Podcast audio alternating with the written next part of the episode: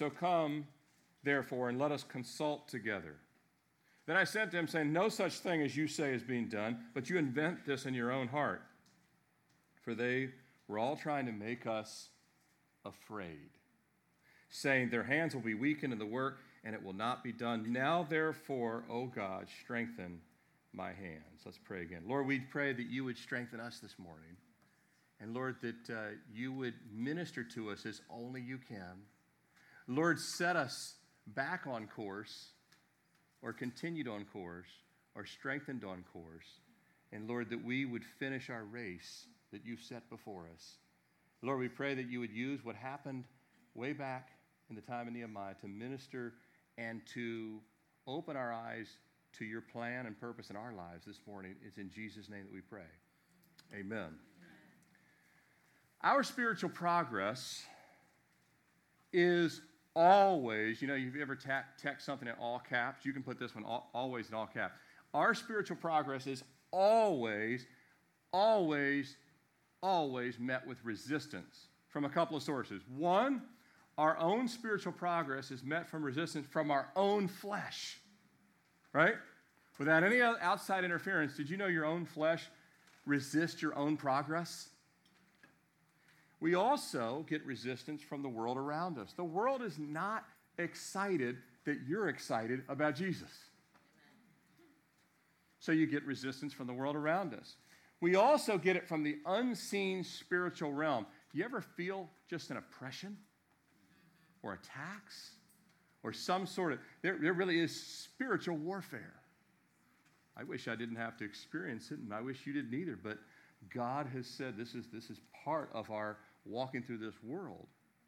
Sometimes the resistance is subtle, sometimes it's obvious, sometimes it's sporadic, sometimes it's relentless. You ever had a relentless attack? Things that you're going through, things you're battling through, things you're dealing with. But the variety of things that can take us off track are limitless. There's no, there's no number we could probably put on that could take a person off track because you got six, seven billion people on earth, and Satan can use all kinds of things to keep people off track or to take us off track. But if God is for us, who can be against us? That's either true or it's not true.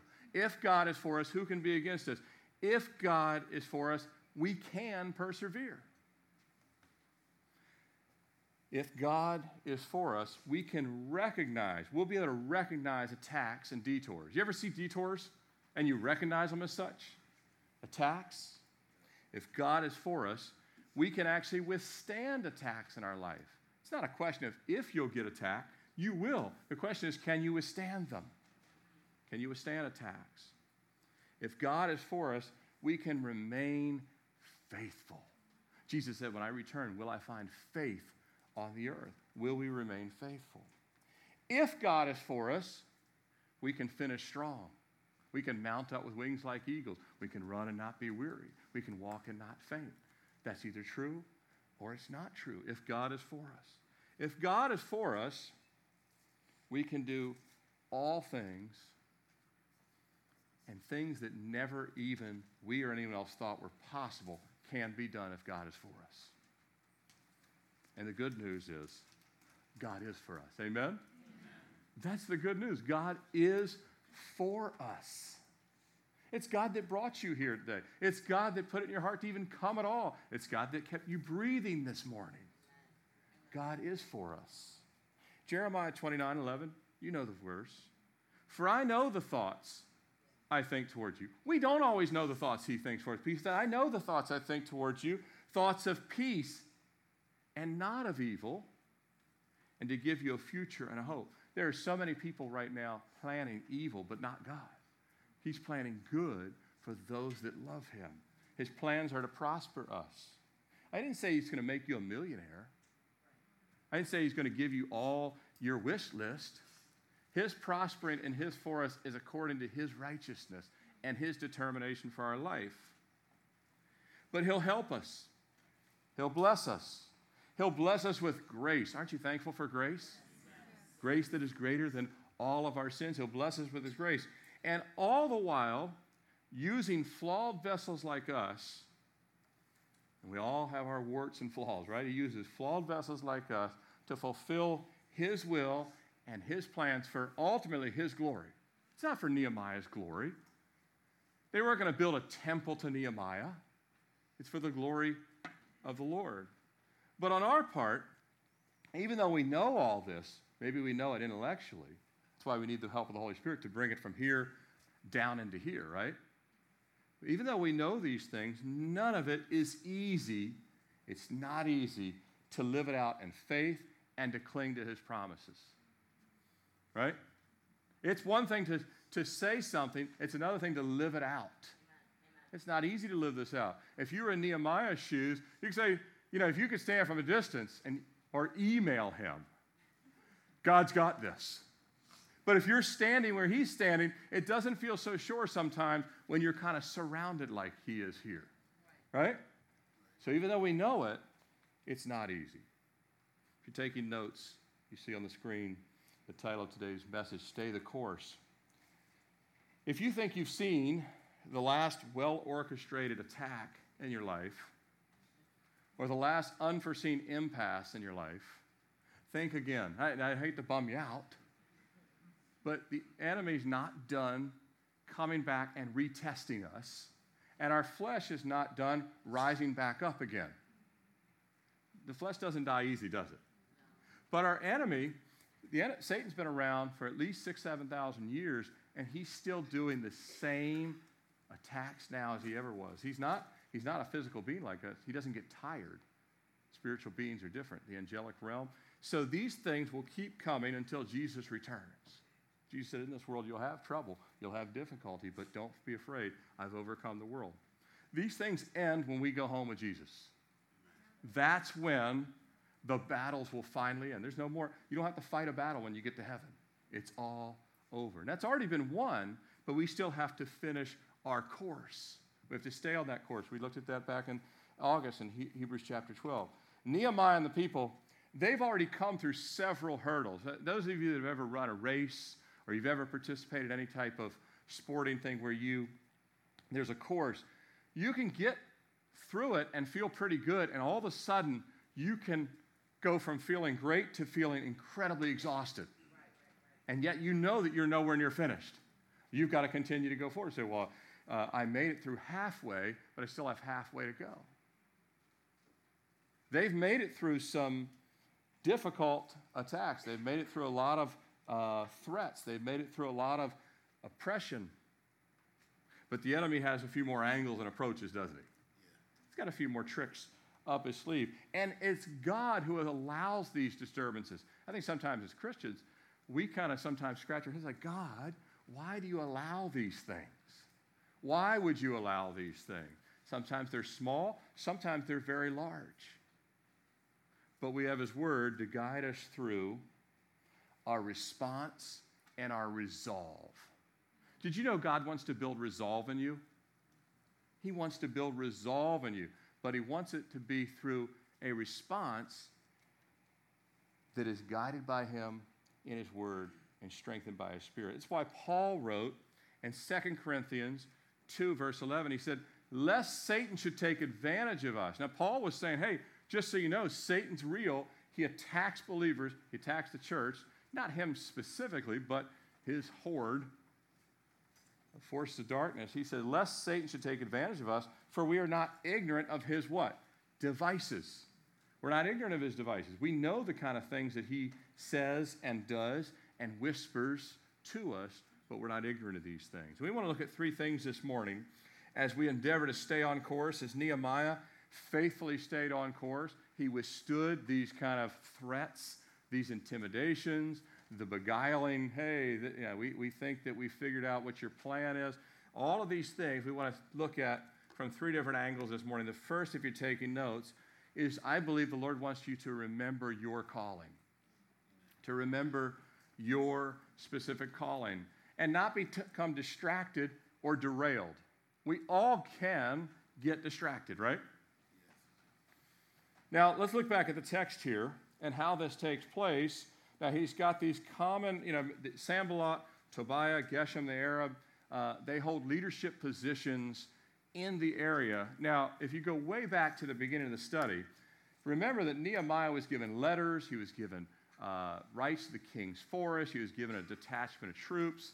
Um, the king of Persia had given him the authority to go back and to rebuild the city of Jerusalem. There was, there was no question he had the king's backing.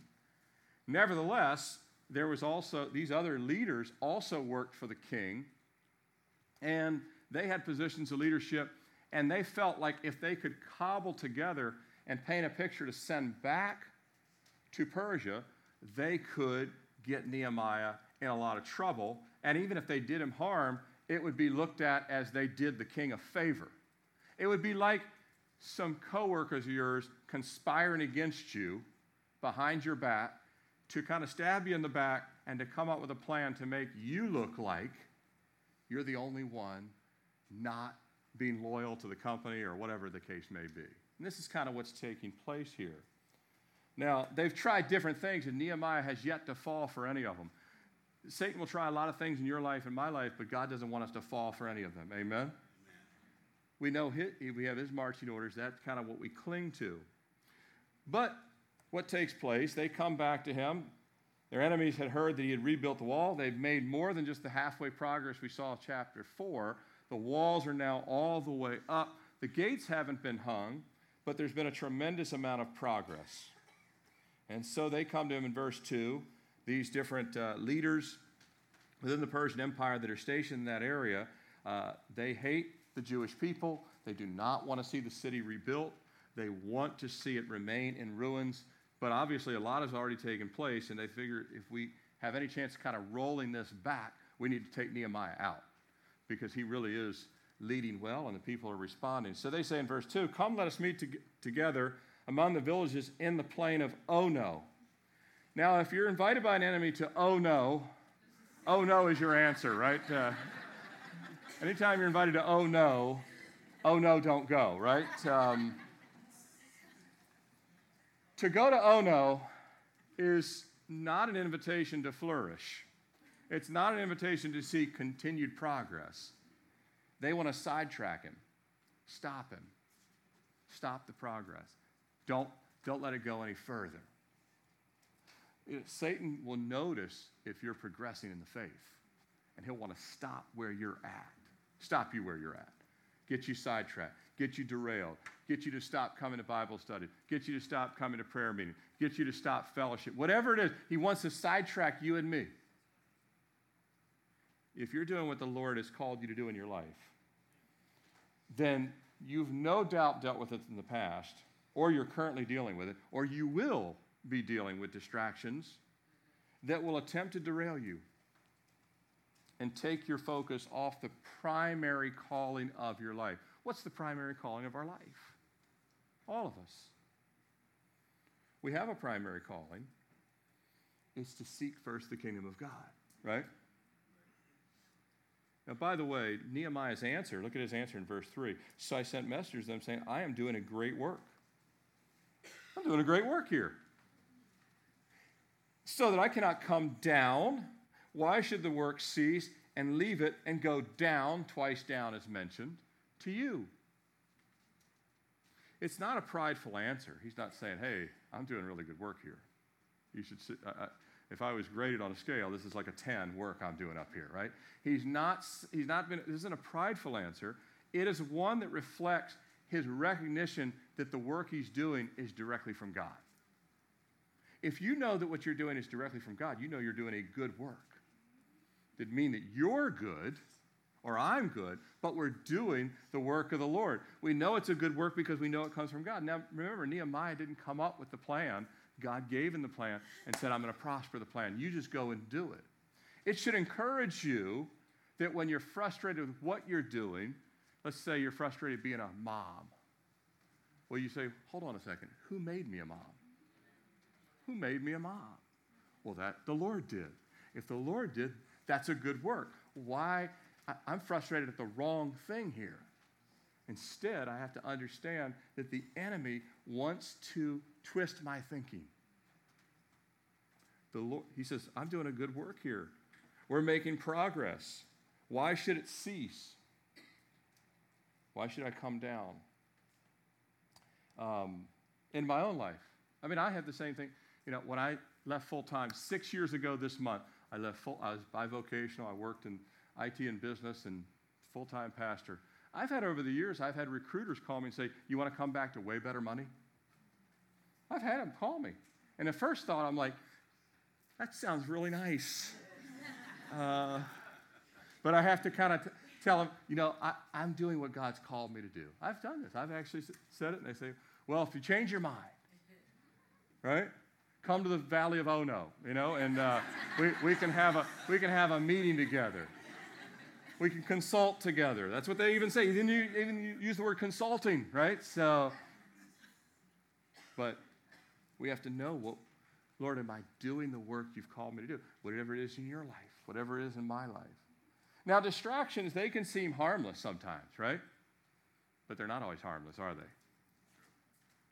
You know, the good is the enemy of the best a lot of times. Jesus said, keep your eyes fixed upon me, but we'll, we'll kind of get them, uh, well, we'll kind of keep Jesus almost center, but slide to the right and make something else just a little bit. Distractions, they can be seemingly harmless, or they can be very big distractions, and you even kind of recognize them as such. They can be numerous little small ones. Sometimes it, we are kind of taken out by a thousand little things, aren't we? It's not always something big or devastating, the death of a spouse or something like that. Sometimes it's, it's small little things, lots of them.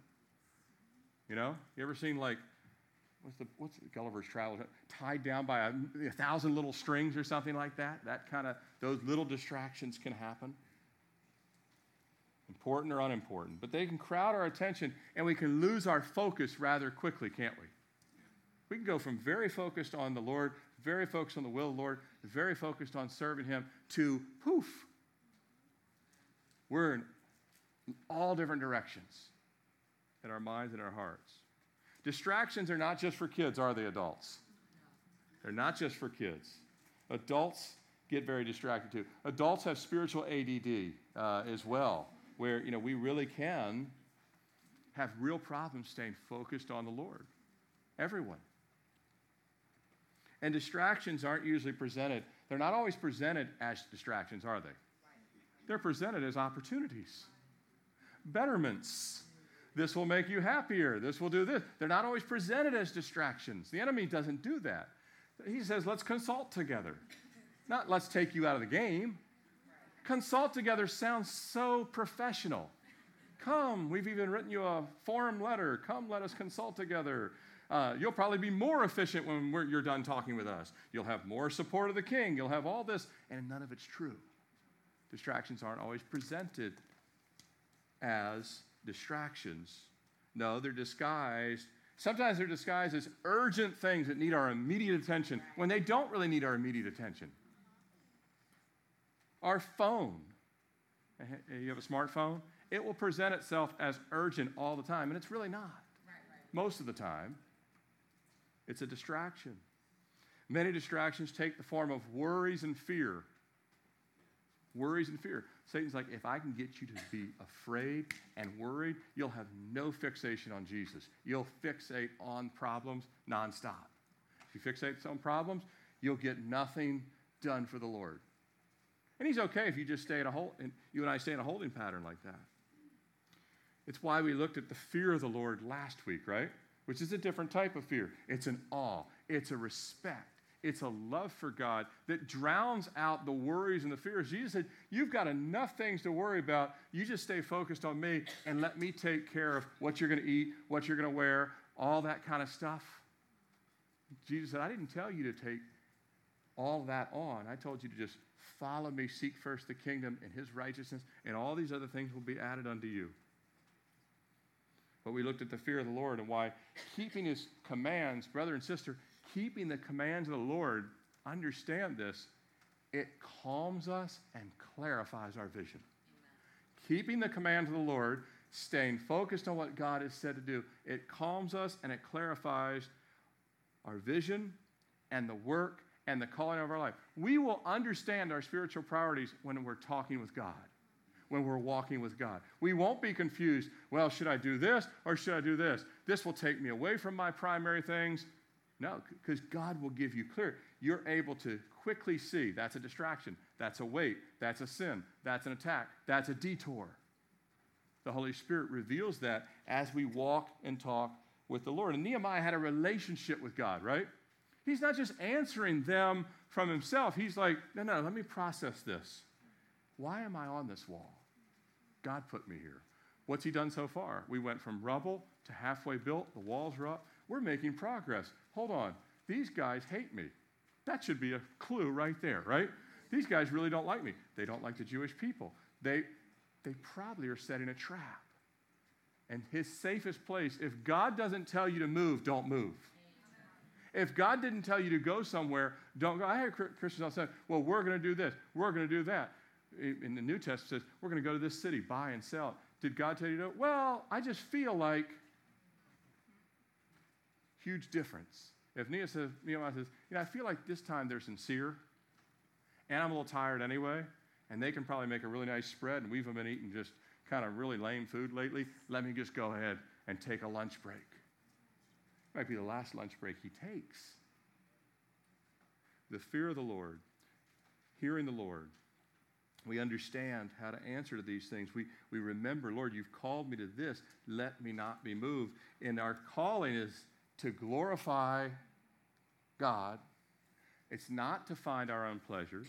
It's not about, you know, life is not even about your own self preservation. You're not supposed to self preserve or self promote yourself.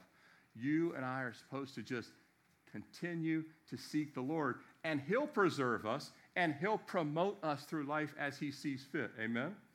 That is our calling. The Apostle Paul said, um, This one thing I do.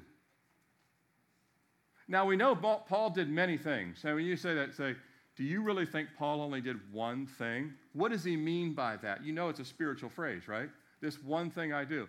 He, Paul did many things. If you study the life of Paul, you're like, how did he fit all that into one lifetime? He went to many places. He had numerous responsibilities. He impacted many lives. He spoke multiple languages. But by the Spirit of God, he was able to understand how all his myriad of responsibilities. Raise your hand if you have more than one responsibility in life that you're aware of. Okay, there you go. Uh, so, if you have more than one responsibility, and I do too, I'm a husband, I have kids, we have a church, we have leaders, we have all kinds of things. I have administrative stuff, I have spiritual stuff, I have, well, it's all spiritual, but I have administrative things, I have study things, I have planning things, all of these things. How can they all mean one thing in the economy of God? How can it all mean one thing? When Paul said, I've got all this other stuff to do, Paul understood by the Spirit of God, he was able to understand in spiritual understanding how all those things fit under one umbrella of seeking first the kingdom of God. And God wants to, by the Spirit of God, coordinate your life as He did Nehemiah, that whether you're rebuilding a wall, picking up a brick, helping a person, feeding someone, putting up the gates, that it all fits under one thing to the honor and glory of Jesus Christ. Amen? Amen. Now, if you try and explain this to an unsaved person, they say that's just gobbledygook. But if you understand, once you've been saved, you understand that your life maps back to one thing, and that is to honor and glorify Jesus Christ. So anytime you see something taking you away from that, you can, you can guarantee that it's to take you off course. That makes sense?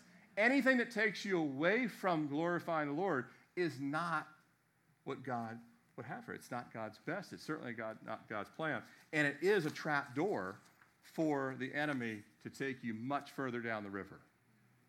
Okay, well, it's just a, it just kind of keeps us away from church about 10 times a year. Then it's 20 times. Then it's this. Then we don't really have time for this. Well, I used to read the Bible, but this hobby, it, it, it relieves me of so much stress, and now it's relieved me from reading the Bible. Interesting. So your golf is taking off stress, but it also kept you from now studying the Bible. I wonder if that really came from God or if that came from the valley of oh no. right? Marketing plan, oh no, right? the things that we, well, this, this really relaxes me. It does this, it does that, but I just don't have time for the Lord anymore. Or I used to like, I, I used to like to listen to scripture or this, that, and the other, but now I found something better. So little by little, drifting downstream. We all have a singular calling to seek and serve the kingdom of God. And yet, within that, again, you may be a parent, child, employee, and God still wants to map it all back to that singular calling of pleasing Him. Real quick, we're going to move on to the next, but I want you, to, if you're taking notes, these are four things the enemy wants to take us. One, off the work that God's called us. They said, hey, come off the wall there. Come off the wall. Come consult with us in the plains of Ono. Come down here. He wants to take us off the work of God. Number two, he wants to take us away from serving others. Nehemiah's calling was not just walls, it was people. And if he was on the wall, he was working directly with the people, ministering to them, pouring into their lives. It, God wants you to stay working with people. The enemy wants you to become very self absorbed and not have time for people. Number three, he wants to take us down. We mentioned that in that verse twice down, down. The enemy wants to take you down spiritually, physically, and emotionally. And they're all really closely tied together anyway, because we're made up of mind, body, and spirit. So he wants to fatigue you out of serving the Lord. And number four, he wants to take you out of the will of God into our own will, self willed, out of the will of God. You know, Nehemiah said, This is what God's called me to do. But if he says, I'll, I'll go do this, now he's walking in his own will instead of the will of God. So if you're taking notes, these are four things the enemy wants to do to take us out of or away from walking on course. Now, don't get distracted and derailed. It can be a number of things. It can be ourselves, it can be discontent. Did you know conflict with people takes many people out of walking with the Lord? Disobedience to God's command. Disappointments. Life has disappointments. A lot of people have disappointments. They just say, oh, I, the disappointment, I'm just not even going to talk to God for a week. And that can stretch to a month, into a year. What was started just a, temptations can be another one. Temptations taking us off track. Samson, we talked about him last week. All of these things. Let's take a look. If you're taking notes, our next point here resist your adversary. What, how does Nehemiah respond? He's, uh, well, they continue, they continue starting verse 3. So I sent messengers to them saying, I am doing a great work. I cannot come down here. Why should the work cease? And I go down to you. But they sent me this message four times. These guys don't give up easy, do they? Four times they sent the message. Then Sanballat sent his servant before me a fifth time with an open letter in his hand. And we're not going to reread it, but again, it was, it was hey, here's what we know you're doing. You're planning to revolt, you're planning to rebel. It's all a lie, but it's really well written. Well, we know one thing has changed. Political operatives still know how to write and wordsmith lies, right? Uh, so we know that has not changed. It was happening then, backstabbing each other, making the other side look evil and all this other stuff when they themselves are evil. But yet they were trying to make Nehemiah look evil. We know you're the one that has the bad heart. Uh, takes a really bad heart to know a bad heart, right? So, you know, they, they were able to write this stuff out. But we have an adversary. He knows who his adversary is. He said, I can't come down to the work. And I love what he says in verse 8. Uh, he just straight up says, All right, here's the deal. No such thing as being done. You invent this in your own heart. He doesn't write a formal letter back. He doesn't have some kind of campaign. He just says, I know what's true, and this is a lie. Don't get deceived or doubt what God has already made clear to you. If God has already made it clear, God changeth not. Amen? The enemy will twist things, and if God has made it clear, continue to stay the course. The knowledge of God and what He has said and promised helps us to know ourselves. We need to know ourselves a little bit, don't we? God helps us know ourselves, to know ourselves and to know our enemy and how to respond to the enemy.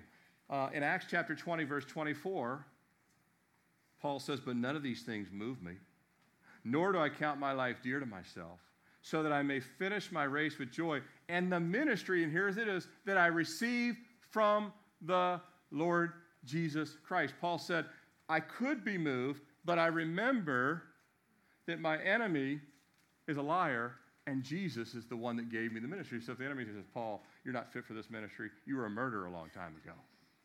Paul, you can't do this because you failed over here. Paul, you, you're not able to, your sight's not good. You know, you, you've, you've blown it here. The enemy will tell you, you can't really, you can't really think that your kids will ever respect you. The mistake you made way back then. Right? The things that the enemy says, but if, if the Lord says, no, no, no, but I cleansed you. I redeemed you. I made you new. You can stand on the wall. You do not need to listen to them. They are still in their sins. The same threat, the same argument, the same temptation is just being retold by these guys and repackaged, but it's still the same lie as it was from the outset. And the lie is, you better stop or else. This is what the enemy says to us constantly you better stop or else. You're not going to make it. You're not going to survive. You're going to end up with a heart attack. You're going to end up over here. You're going to not you're going to end up like your mom or your aunt or this that and the other. The enemy lies, the world lies, our own feelings lie to us. And they all say other things too. If they can't if the enemy can't convince you with fear, he'll go the other way. With temptations and pleasure. He'll say the enemy will say to us, this will give you peace. This will make you happy. This will really satisfy you. This, whatever this is. If you moved and made more money, you'd finally have it all. Do you know people have tried this, right? They've moved, got more money, and they end up in a divorce or something else goes wrong or just their life starts to fall apart or their kids go all, all different directions. Or maybe the enemy says, you know what you need? You need a new relationship. That's been told to many people in this country. You just need a new relationship. You need to start fresh. Yeah, you need to start fresh with Jesus. That is the new relationship. But it's not another person. We need a fresh start with the Lord, but it's not a fresh start with some other person, which may, you know, end in, again, broken homes and divorce and all that stuff. Uh, you might, the enemy might say, you just need to go buy something for you.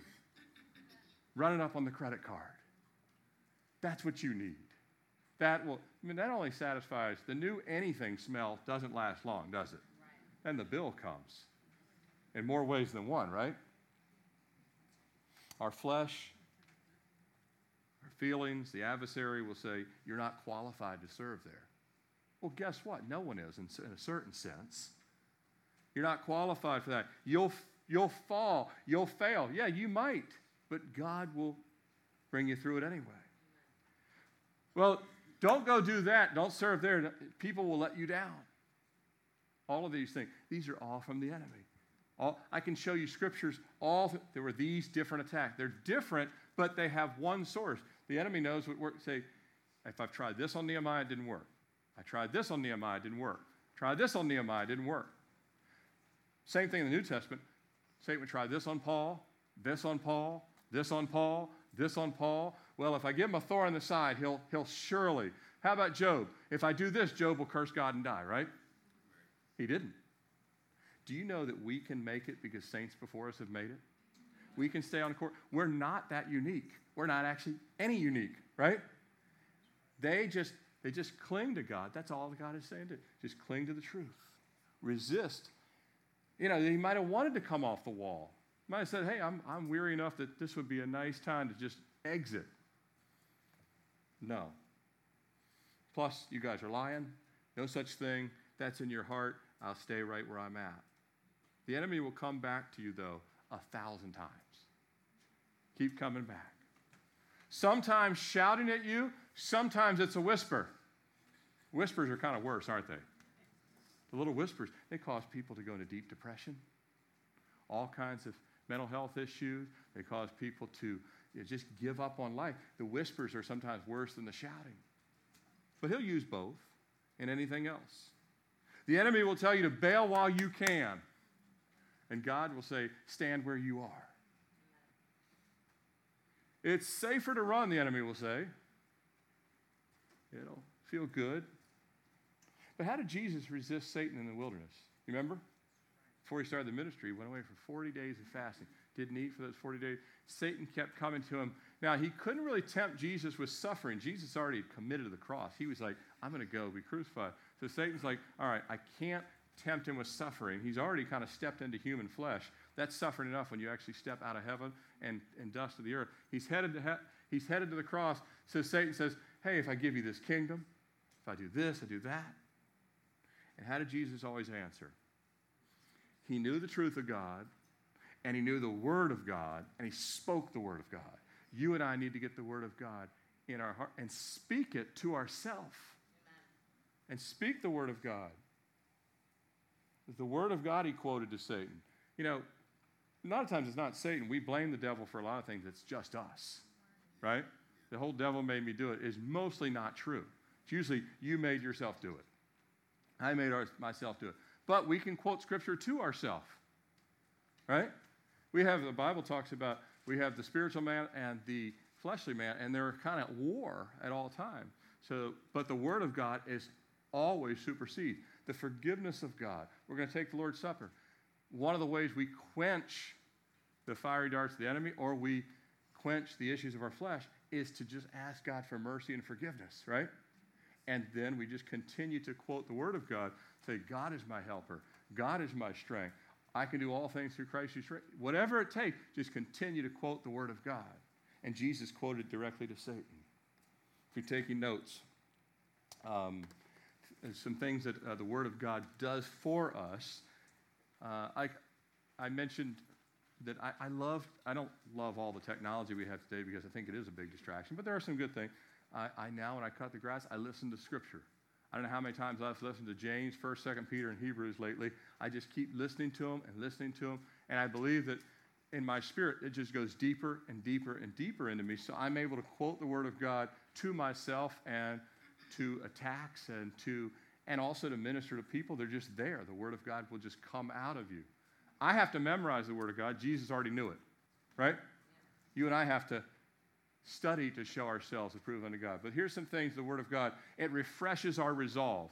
If you find that your resolve has become very weak, I would probably guess your time in the Word has become weaker. It refreshes our resolve. Number two, it fortifies our faith. Faith is not a constant static thing, it has to have fresh waters coming in. Amen? It has to be refortified regularly because God has called us to have a living faith.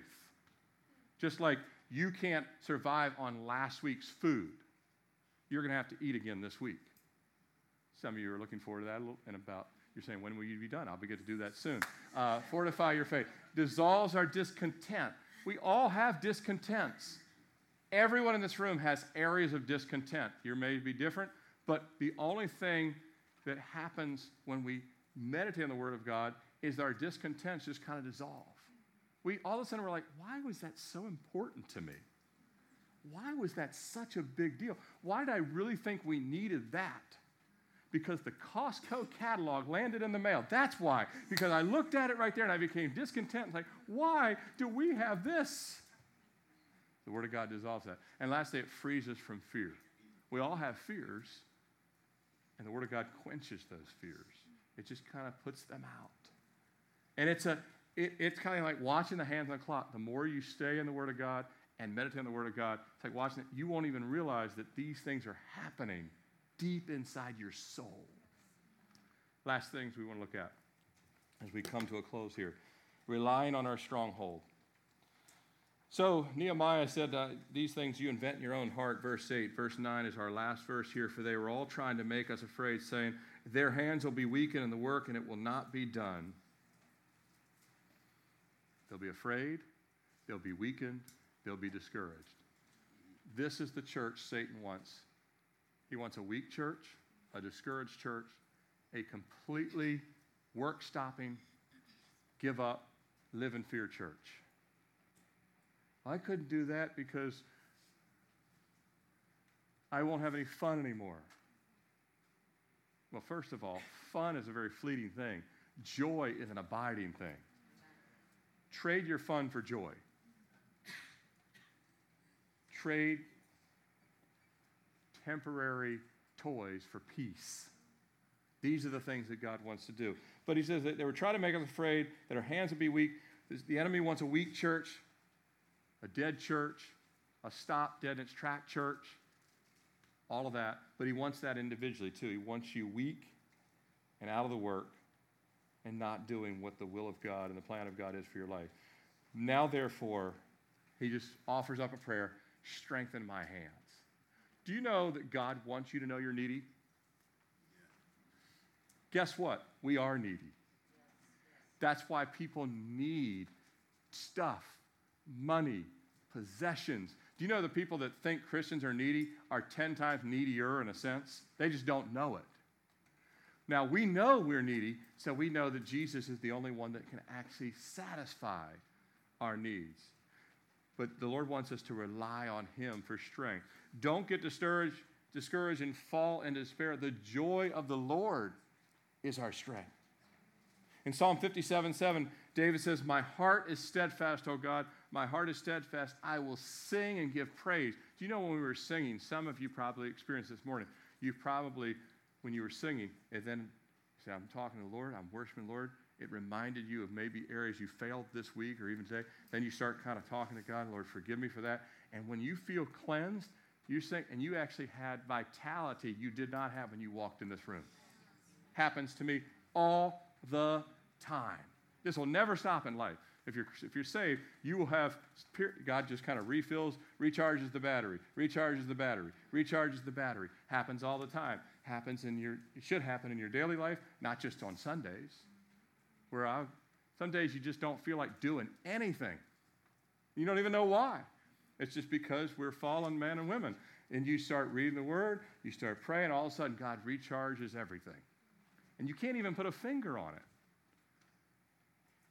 The joy of the Lord is our strength. Our heart has to be steadfast. And it's our heart that knows, Lord, I rely on you. I am needy. I need you to revive and restore. I'm not saying that uh, with all these things that we looked at, the, th- the, three things this morning resisting our adversary and um, remembering our calling and relying on our stronghold, I'm not saying that we're never going to get distracted. We're never going to get derailed. We're never going to have even small deceptions. We'll never doubt. I'm not saying we'll never be discouraged. I'm not saying we won't even experience defeat. No, we'll stumble. We'll misstep. We'll take a few fiery darts that, that actually pierce the armor, even. You ever taken some? Yeah, and they're in there, and you're like, pulling this out is not going to feel good. We'll have that happen. We'll waste some time. We'll forget that God's in control. We'll even proverbially freak out once in a while all those things will happen. Even to spiritual, godly, Christ loving believers, those things will happen to every person in here. And we'll even worry. And then, in the middle of all that, by the Holy Spirit, we'll remember the sixth chapter of Nehemiah. We're like, hold on a second. This isn't from God, this is from the enemy. Hold on, Jonah. You're in a whale. Who am I going to reach out to, right? God we'll remember. We'll have momentary lapses of spiritual strength and of joy. And we'll have these momentary lapses of confidence. But here's the thing, brothers if you, you stay with Jesus, it won't be catastrophic. Right? It won't be catastrophic. It won't be a collapse, it'll be a scraped knee. Big difference, isn't it? Nehemiah might have had a moment there where he's like, oh man, what am I going to do? But then he remembers, and then he's like, he can exhale and say, I'm going to stay right here. What are you going to say, Nehemiah? You guys are making this up in your own heart. God, give me strength. Did you see how simple his response is? It's not all kinds of drama. It's a simple response. We're going to have battle scars. We're going to have some fatigue, but we'll stay in the battle. Amen. I want to read something to close this out, and then we'll, we're going to take a Lord's Supper together. I was up in uh, Washington, D.C. two weeks ago. I, I mentioned that last week. Uh, my daughter's birthday. so we were up there, and I was uh, d- different Smithsonian's. I grew up there and never hadn't gone in years. And I was in a, one of the museums I'd never been in before, uh, the Portrait Art Gallery. I like art, so we were in there looking at uh, different paintings and everything. And, and I came into this one section that was all historical, and I saw a picture of a Civil War general, and he's riding a horse, and his sword's up in the air. And I knew he was a Union general, but I was like, I'm going to read a little bit about this. And so I had a little plaque underneath, and this is what it said Philip H. Sheridan, 1831 to 1888, Union, Union soldier fighting against uh, the Confederacy. He was placed at the head of Ulysses S. Grant's cavalry in 1864. Philip, General Philip H. Sheridan faced his greatest challenge on October the 19th, when in the Shenandoah Valley, right here in Virginia, he was informed that his troops were being overrun at the Battle of Cedar Creek. He leapt on his horse and galloped some 20 miles at breakneck speed. Now, if you've ever ridden a horse, 20 miles at breakneck speed can, can do a lot of harm to the body. But he, at breakneck speed, to rally them where he would ride up and down the Union soldiers that were badly being overrun. He arrived on the field in two hours and he turned almost certain defeat into victory. And as soon as I read that, you know, he came and he rode against, and, you know, he was riding against slavery and racism and all kinds of things. But I don't know what he, for his own men. But here's the thing God immediately put in my head the world wants you to run from the battle. I want you to run to the battle. Immediately, the Lord said, Look, you, and every battle that the world says is unwinnable, I'm telling you it's winnable. Isn't that great to know? Yes. That the course you're on, the enemy says you'll never make it, you're going to fail, so you might as well just turn back. God says, don't turn back, turn forward. The whole armor of God to go forward on the course. And he went to, and he just rode up and down. And I don't even know if he knew what he could do. He didn't add any manpower. But there is something there. God says, Look, what I do in people is always spiritual. Amen? There was no added weaponry. There was no added time. There was no added anything. It was just a belief. And we have on the back, we believe, if we believe that God can keep us on course, will we stay in His Word and in His presence to stay on course? Amen? If we believe it, we will. Let's pray.